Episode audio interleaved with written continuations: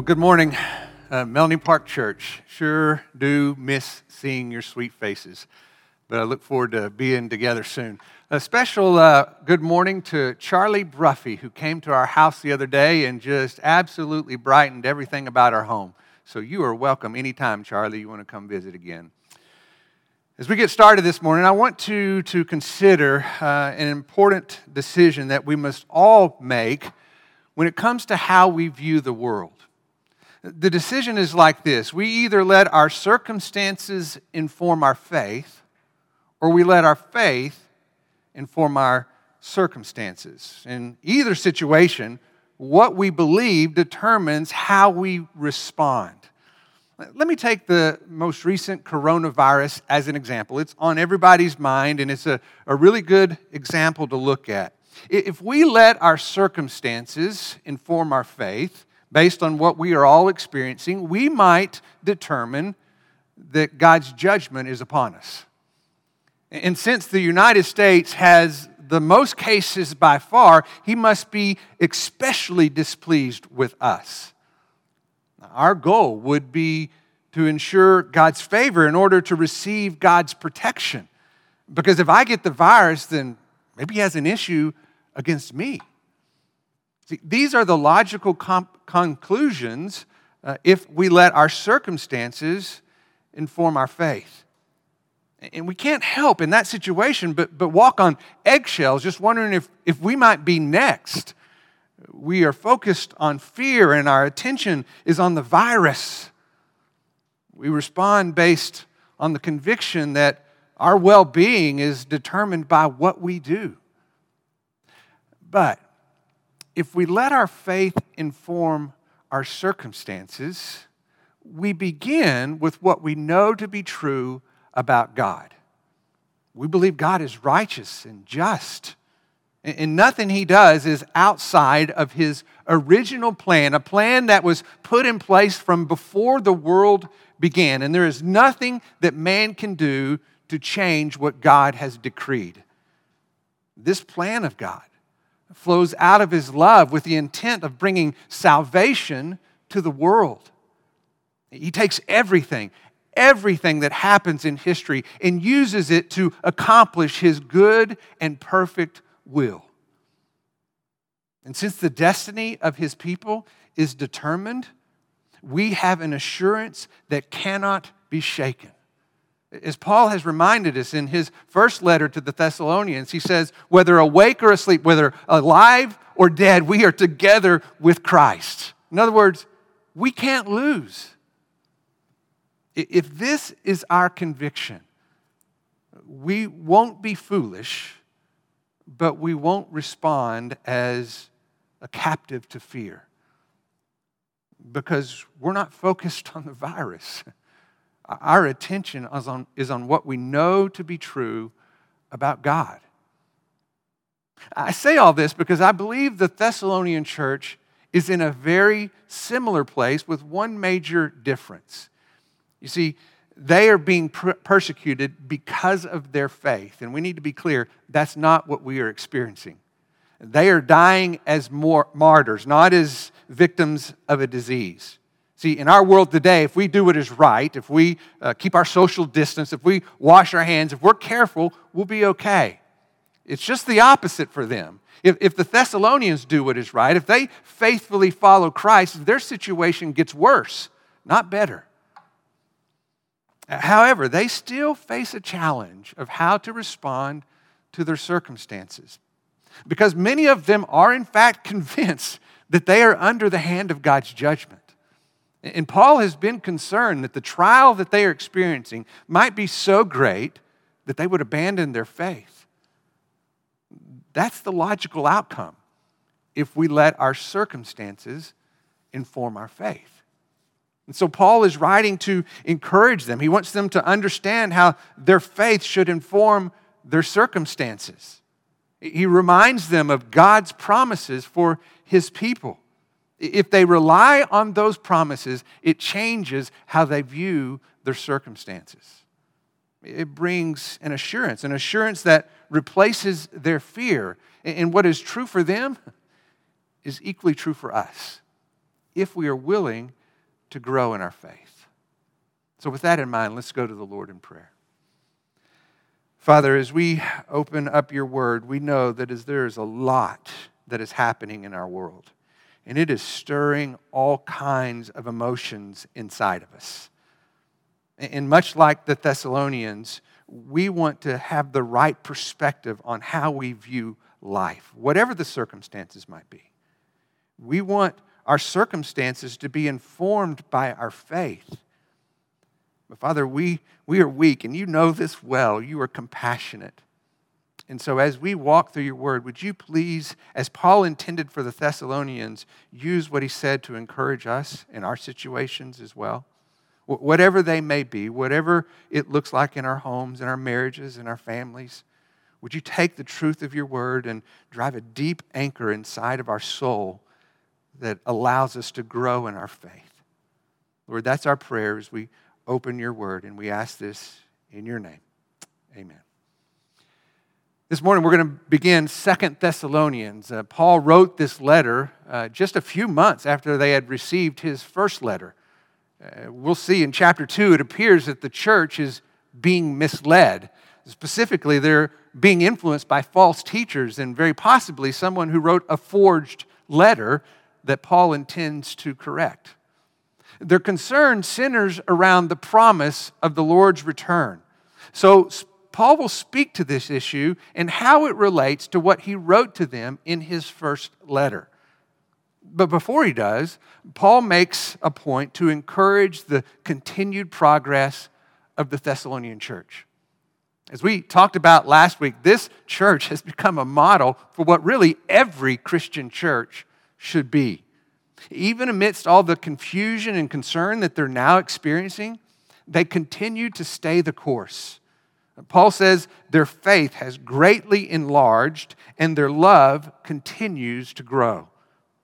So much so that Paul himself holds them up as an example for all the other churches to look at, especially considering their perseverance underneath what is an ongoing and very likely increasing persecution. When Paul talks about their persecution, he uses a word that literally means to remain under.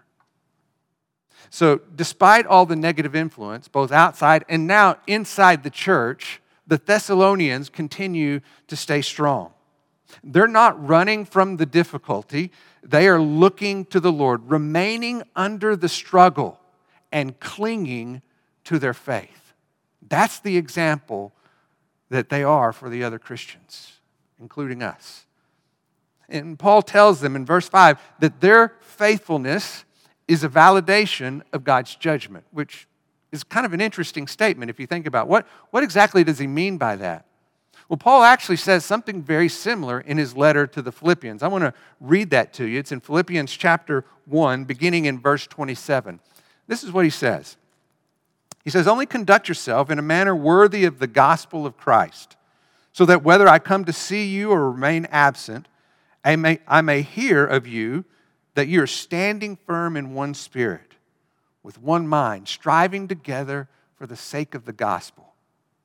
In no way alarmed by your opponents, and here it is, which is a sign of destruction for them, but for salvation for you, and that too from God.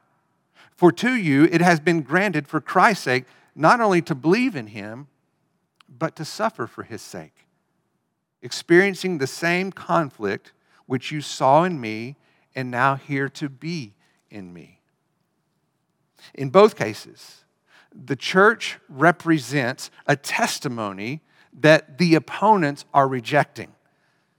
These enemies are not just persecuting the church, they are rejecting the good news of the gospel being proclaimed by the church this is the paradox that we see all throughout Scripture that those who are honored and comfortable in this world will not inherit the gift of salvation. And those who are despised in this world because of their faith will inherit an eternal reward. That's why Paul tells the Corinthians for this light and momentary affliction, whatever suffering we may be enduring, will be exchanged for an eternal weight of glory. Now let's continue in verse 6. It says, For after all, it is only just for God to repay with affliction those who afflict you, and to give relief to you who are afflicted, and to us as well, when the Lord shall be revealed from heaven with his mighty angels in flaming fire, dealing out retribution to those who do not know God and to those who do not obey the gospel of our Lord Jesus. First, it's important to see that the suffering of the saints has not gone unnoticed. God sees their suffering, and He will not let it go unpunished. His justice requires payment for their wrongful affliction. You know, if you think about it, we would desire the same from our own judicial system. If someone was clearly guilty of murder, of putting someone to death, it would be wrong and unjust for that judge to just let them go free. There's nothing right about that especially if that murder, that taking of another life, was simply because they didn't agree with the other person believed in. There's nothing right about that. Well, why would it be any different then with the justice of God? Well, the fact is, it's not any different. A righteous God must bring a righteous judgment, which is what Paul describes there the, in the middle of verse 7. But before we look at that, I want you to notice how different what Paul says in 1 Thessalonians is compares to what he's now saying. And let me remind you. So I'm going to go back to 1 Thessalonians chapter 4, and I'm going to begin reading in verse 16. So listen closely so that we can compare the two. He says in verse 16, For the Lord himself will descend from heaven with a shout, with the voice of the archangel and with the trumpet of God. And the dead in Christ shall rise first. Then we who are alive and remain shall be caught up together with them in the clouds to meet the Lord in the air. And thus we will always be with the Lord. And he says, Comfort and encourage one another with these words. Here we see Jesus, the archangel, and the trumpet of God, calling the saints, both dead and alive, to live eternally in the presence of God. This is a day of great rejoicing, especially for those who have put their trust in Christ. But now I want us to look at the description in Paul's second letter, beginning in the middle of verse 7. And let's compare it to what I just read. Here he says, the Lord Jesus shall be revealed from heaven with mighty angels in flaming fire, dealing out retribution to those who do not know God and to those who do not obey the gospel of our Lord Jesus. Here we see Jesus coming in judgment with mighty angels and with flaming fire. So I want you to see very clearly that Paul is describing two different events. And I think the original language actually helps us clue into this difference a little better. Back in 1 Thessalonians chapter 4, when he's describing the coming of Christ to gather the church, or, or the rapture as it is often known, he, he uses a, work, a, Greek word that means, it's, that's, uh, the Greek word is parousia, and it means the arrival or the appearing an arrival of Jesus only seen and heard by the saints for which it is intended. This seems to point most clearly to the rapture or the gathering of the church. But here in Second Thessalonians, when he's describing the coming of the Lord, he uses a different word. It's the word apocalypsis. It's a word that means to reveal or unveil or uncover. It's a different word. And in this word, we see that Jesus takes what has been hidden and reveals it for all the world to see. This is not the, the gap gathering or the rapture of the church. This is the second coming of Christ. In chapter 2, this will become explicitly clear. But for now, I want you to see that Paul is addressing the confusion in the Thessalonian church about the coming of Christ by distinguishing very, two very different events the gathering of the church and Christ's coming in judgment. Now, before we leave this section, I want you to notice the basis of the Lord's judgment. Paul says they are judged because they do not know God and do not obey the gospel of our Lord Jesus Christ.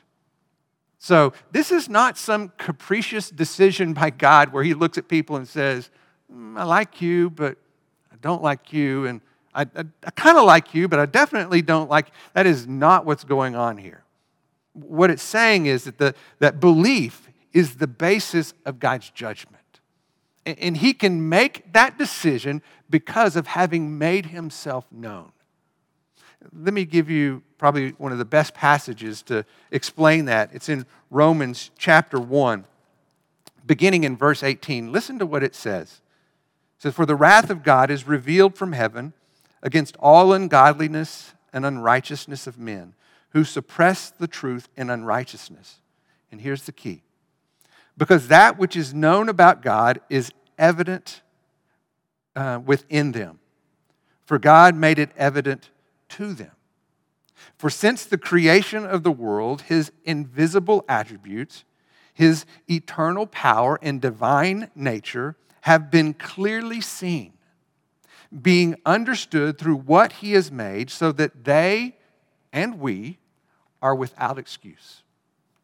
Psalm 19 says something very similar when it talks about how the heavens are telling of the glory of God and the expanse is proclaiming the, the work of his hands. In other words, all of creation speaks of its creator.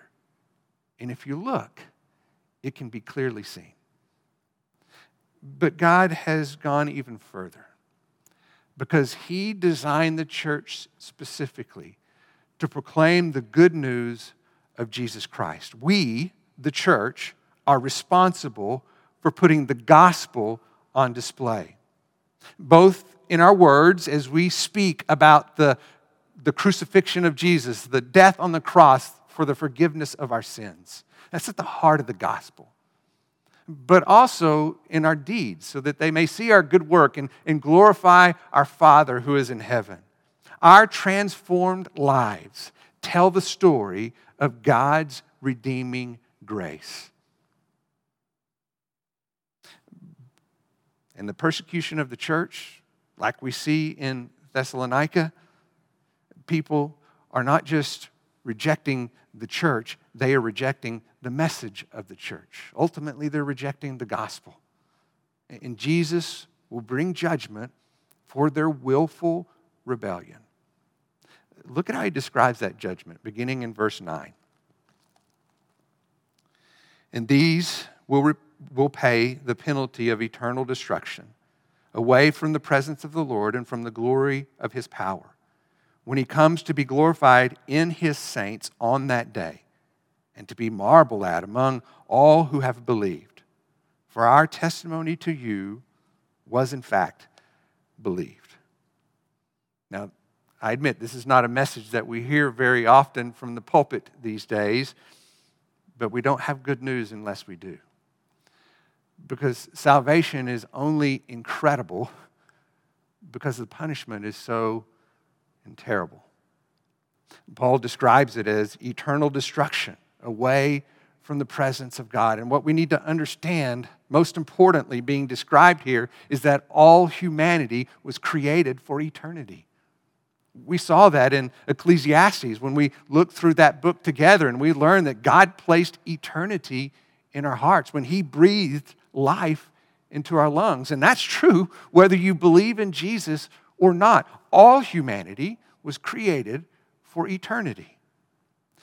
But Jesus is the only way for that eternal longing to be satisfied with an eternal rest in the presence of an eternal God. Apart from Christ, we choose we make the decision to live eternally separated from what our heart longs for most. And this is not annihilation where we're judged and punished and then kind of cease to exist. It's actually worse. This is the agony of an eternal longing that is hopelessly unfulfilled. You can use whatever metaphor you want to fire, darkness, any kind of gloom and doom, but whatever you choose will not even come close to describing the torment of this. No love, no life, no joy, no hope, with no end. But it's really important to understand that this message is always proclaimed right alongside an invitation because that is not how it has to be. John, at the end of his gospel, writes something that really we can apply to all of Scripture. He's speaking specifically about what he's written, but I could say that all of the Bible was written so that you may know that Jesus is the Christ, that he's the Savior the Son of God, and that by believing in Him, you might have life in His name. That's the invitation. The only reason, this is key, the only reason Jesus hasn't returned is because of those who have not believed. He's patient. We know that from uh, Second uh, uh, Peter chapter 3, verse 9, where it says that God is not slow about his promise. And he's, ta- he's talking about the promise of his return.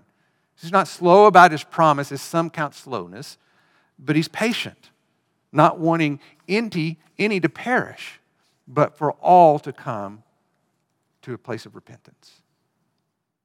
When Jesus returns, his judgment will be fair, but it will be final. And the gathering of his church is where Jesus comes for his saints. At the coming of judgment, it's when he comes with his saints. When you trust in Christ, you will be with him. And it tells us that we will marvel. I believe we will marvel at the goodness and grace that has been extended to us. Because in death or in life, we live together with Christ. That's the promise. Look at how he continues in verse 11. He says, To this end, also, we pray for you always that our God may count you worthy of your calling and fulfill every desire for goodness and the work of faith with power, in order that the name of our Lord Jesus may be glorified in you and you in him, according to the grace of our God and the Lord Jesus Christ. Paul closes this letter with a pastoral prayer. And so I believe everything he says applies to you and I as well. He's praying for the church to live in a manner worthy of their calling and you remember that our calling is to proclaim the good news of our Savior, Jesus Christ. Our lives tell the story of God's redeeming grace. We should put the gospel on display, not in just what we, what we say, but also in what people see and how we live our lives. This powerful work of faith that God does within our hearts creates new desires, desires for good and not evil. And if you think about it, that's a miracle. The reason it's a miracle is because of what Jeremiah chapter 17, verse 9 says when it describes humanity apart from Christ. And it says that our heart is deceitful above all things and desperately sick. So, if there is anything that is good in our life, it is a gracious work of God. We are divinely empowered to walk in faithful obedience. It's the only reason why. So Paul is praying for us to live out of all that God has made possible through Jesus Christ in the power of the Holy Spirit, so that the name of Christ may be glorified in you and you in him. We are called to demonstrate the power of God's amazing grace. And any dishonor that we might receive on this side of heaven will be exchanged for the honor of being present with the Lord when He returns. Now, if that is our conviction, does it not reshape how you view all of life? Instead of being ruled by fear, wouldn't it cause us to be more apt to rely on God's promises. But I want you to understand this is not an on off switch where we're afraid and then boom, we're not afraid. Afraid, not afraid. That's not how this works. And we shouldn't equate fear with faith so that the presence of fear means an absence of faith because that's not true either. The goal is to grow in our faith. So we move from less faith to greater faith in order to minimize our fear. You see, fear is an unavoidable reality in the world in which we live. The fact is, this world is a scary place. And God knows that, which is why do not fear is the most frequent command of God seen throughout all of Scripture. God knows that we are weak and can control very little in our lives. But He wants us to put our trust in Him because He is in sovereign control of everything in our lives. See, I'm learning this in my own life, and sometimes it's a day to day, moment by moment practice of growing from lesser faith to greater faith. And the good news is, is God is very compassionate as we learn.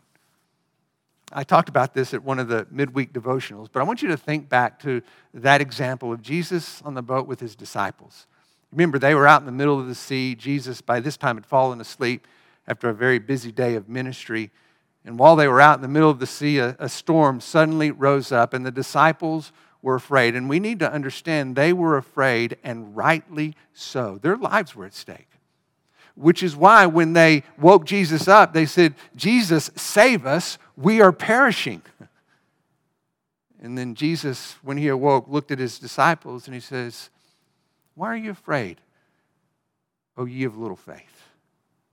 And then it says that he rebuked the wind, and immediately the wind and the waves instantly stood still. Now, here's the key I want you to notice that Jesus rebuked the wind, not his disciples. Jesus rebuked the wind, not his disciples. He challenged his disciples to grow in faith, but he didn't just leave it there. He showed them why. He says, Oh, ye of little faith. And then he turns and speaks, and everything stood still. He gave them a reason to believe by showing them his power. See, the fact is, if their life is in their own hands, they should be afraid. But if their life is in His hands, then there's nothing to fear. And the same is true for us. See, this is Paul's message to the Thessalonian church, and really, it's the message for us as well. Faith is what gives us the power to press on even when we are afraid. God is compassionate. He understands our weaknesses. But He wants us to turn to Him, and He wants us to trust in Him. One of my favorite places to go when I am in the middle of this challenge myself is in the Psalms. Because in the Psalms, we see David being very honest and open about how he's feeling in his life in that moment. So I want to close with uh, Psalm 56. And if you'll just listen to the words that he speaks in these first three verses, he says this He says, Be gracious, O God, for man has trampled upon me. Fighting all day long, he oppresses me. My foes have trampled upon me all day long, for they are many who fight proudly against me. When I am afraid, I will put my trust in you. Now, the first thing I want you to notice about this passage is that David is afraid. And much like disciples, rightly so. We know he's been hunted down like an animal by King Saul and his armies. In the context of this passage, he's actually in the presence of the Philistines where he is now seeking refuge. Now, think about that. Goliath, the Philistine he killed. So David is now seeking refuge in the arms of the enemies. That's how afraid he is. But I want you to notice what he says in verse 4 In God, whose word I praise. In God I have put my trust. I shall not be afraid. What can mere man do to me? You see, at first we see David looking at his circumstances to inform his faith. And then in verse 4, he does just the opposite. He looks through his faith to inform his circumstances. He looks at God's word, he remembers God's promises. And it gives him an assurance even in the midst of his fear. Because I promise the situation didn't change. He's still in a bad place, but he is trusting in the Lord to the point that he says, What can mere man do to me? And let's just think about that. What's the worst case scenario for David? Well, I think the worst case scenario is they kill him. That's the worst possible thing that could happen, but yet it's the best possible thing that could happen because to be absent from the body is to be present with the Lord. David can't lose, and neither can we. Because when we see our circumstances through eyes of faith, it gives us an assurance that cannot be shaken. So, as you finish up this morning, as we close in this final song, I want you to take these words to heart. But please, after the song is over, don't just walk away. Spend some time thinking and talking about what we've looked at in God's Word this morning. And, and I want you to be honest with yourself and, and ask that question Do you see your circumstances through eyes of faith? And do you let your circumstances be informed by your faith, or do you let your faith be informed by your circumstances?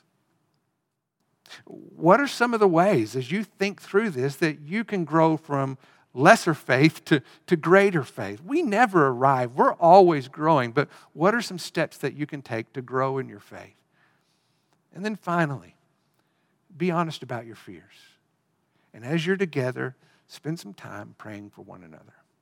Ask the Lord to enter into those places. Let me pray. Father, thank you for your compassion, for you know us well. In fact, you know us better than we know ourselves because you created us. And you created us to live in a life giving relationship with you, both now and for eternity.